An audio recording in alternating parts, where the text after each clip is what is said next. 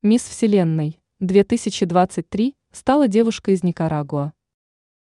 Победительницей международного конкурса красоты Мисс Вселенная 2023 стала 23-летняя представительница Никарагуа Шенис Паласиас.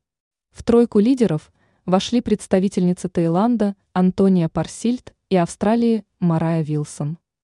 В Сальвадоре завершился 72-й международный конкурс красоты «Мисс Вселенная». Корона победительницы с драгоценными камнями досталась 23-летней красавице из Никарагуа.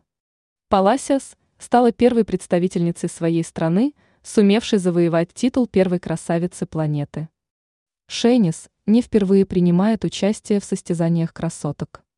Ее дебют состоялся в 2016 году, когда она в школьные годы выиграла конкурс «Мисс Подросток Никарагуа».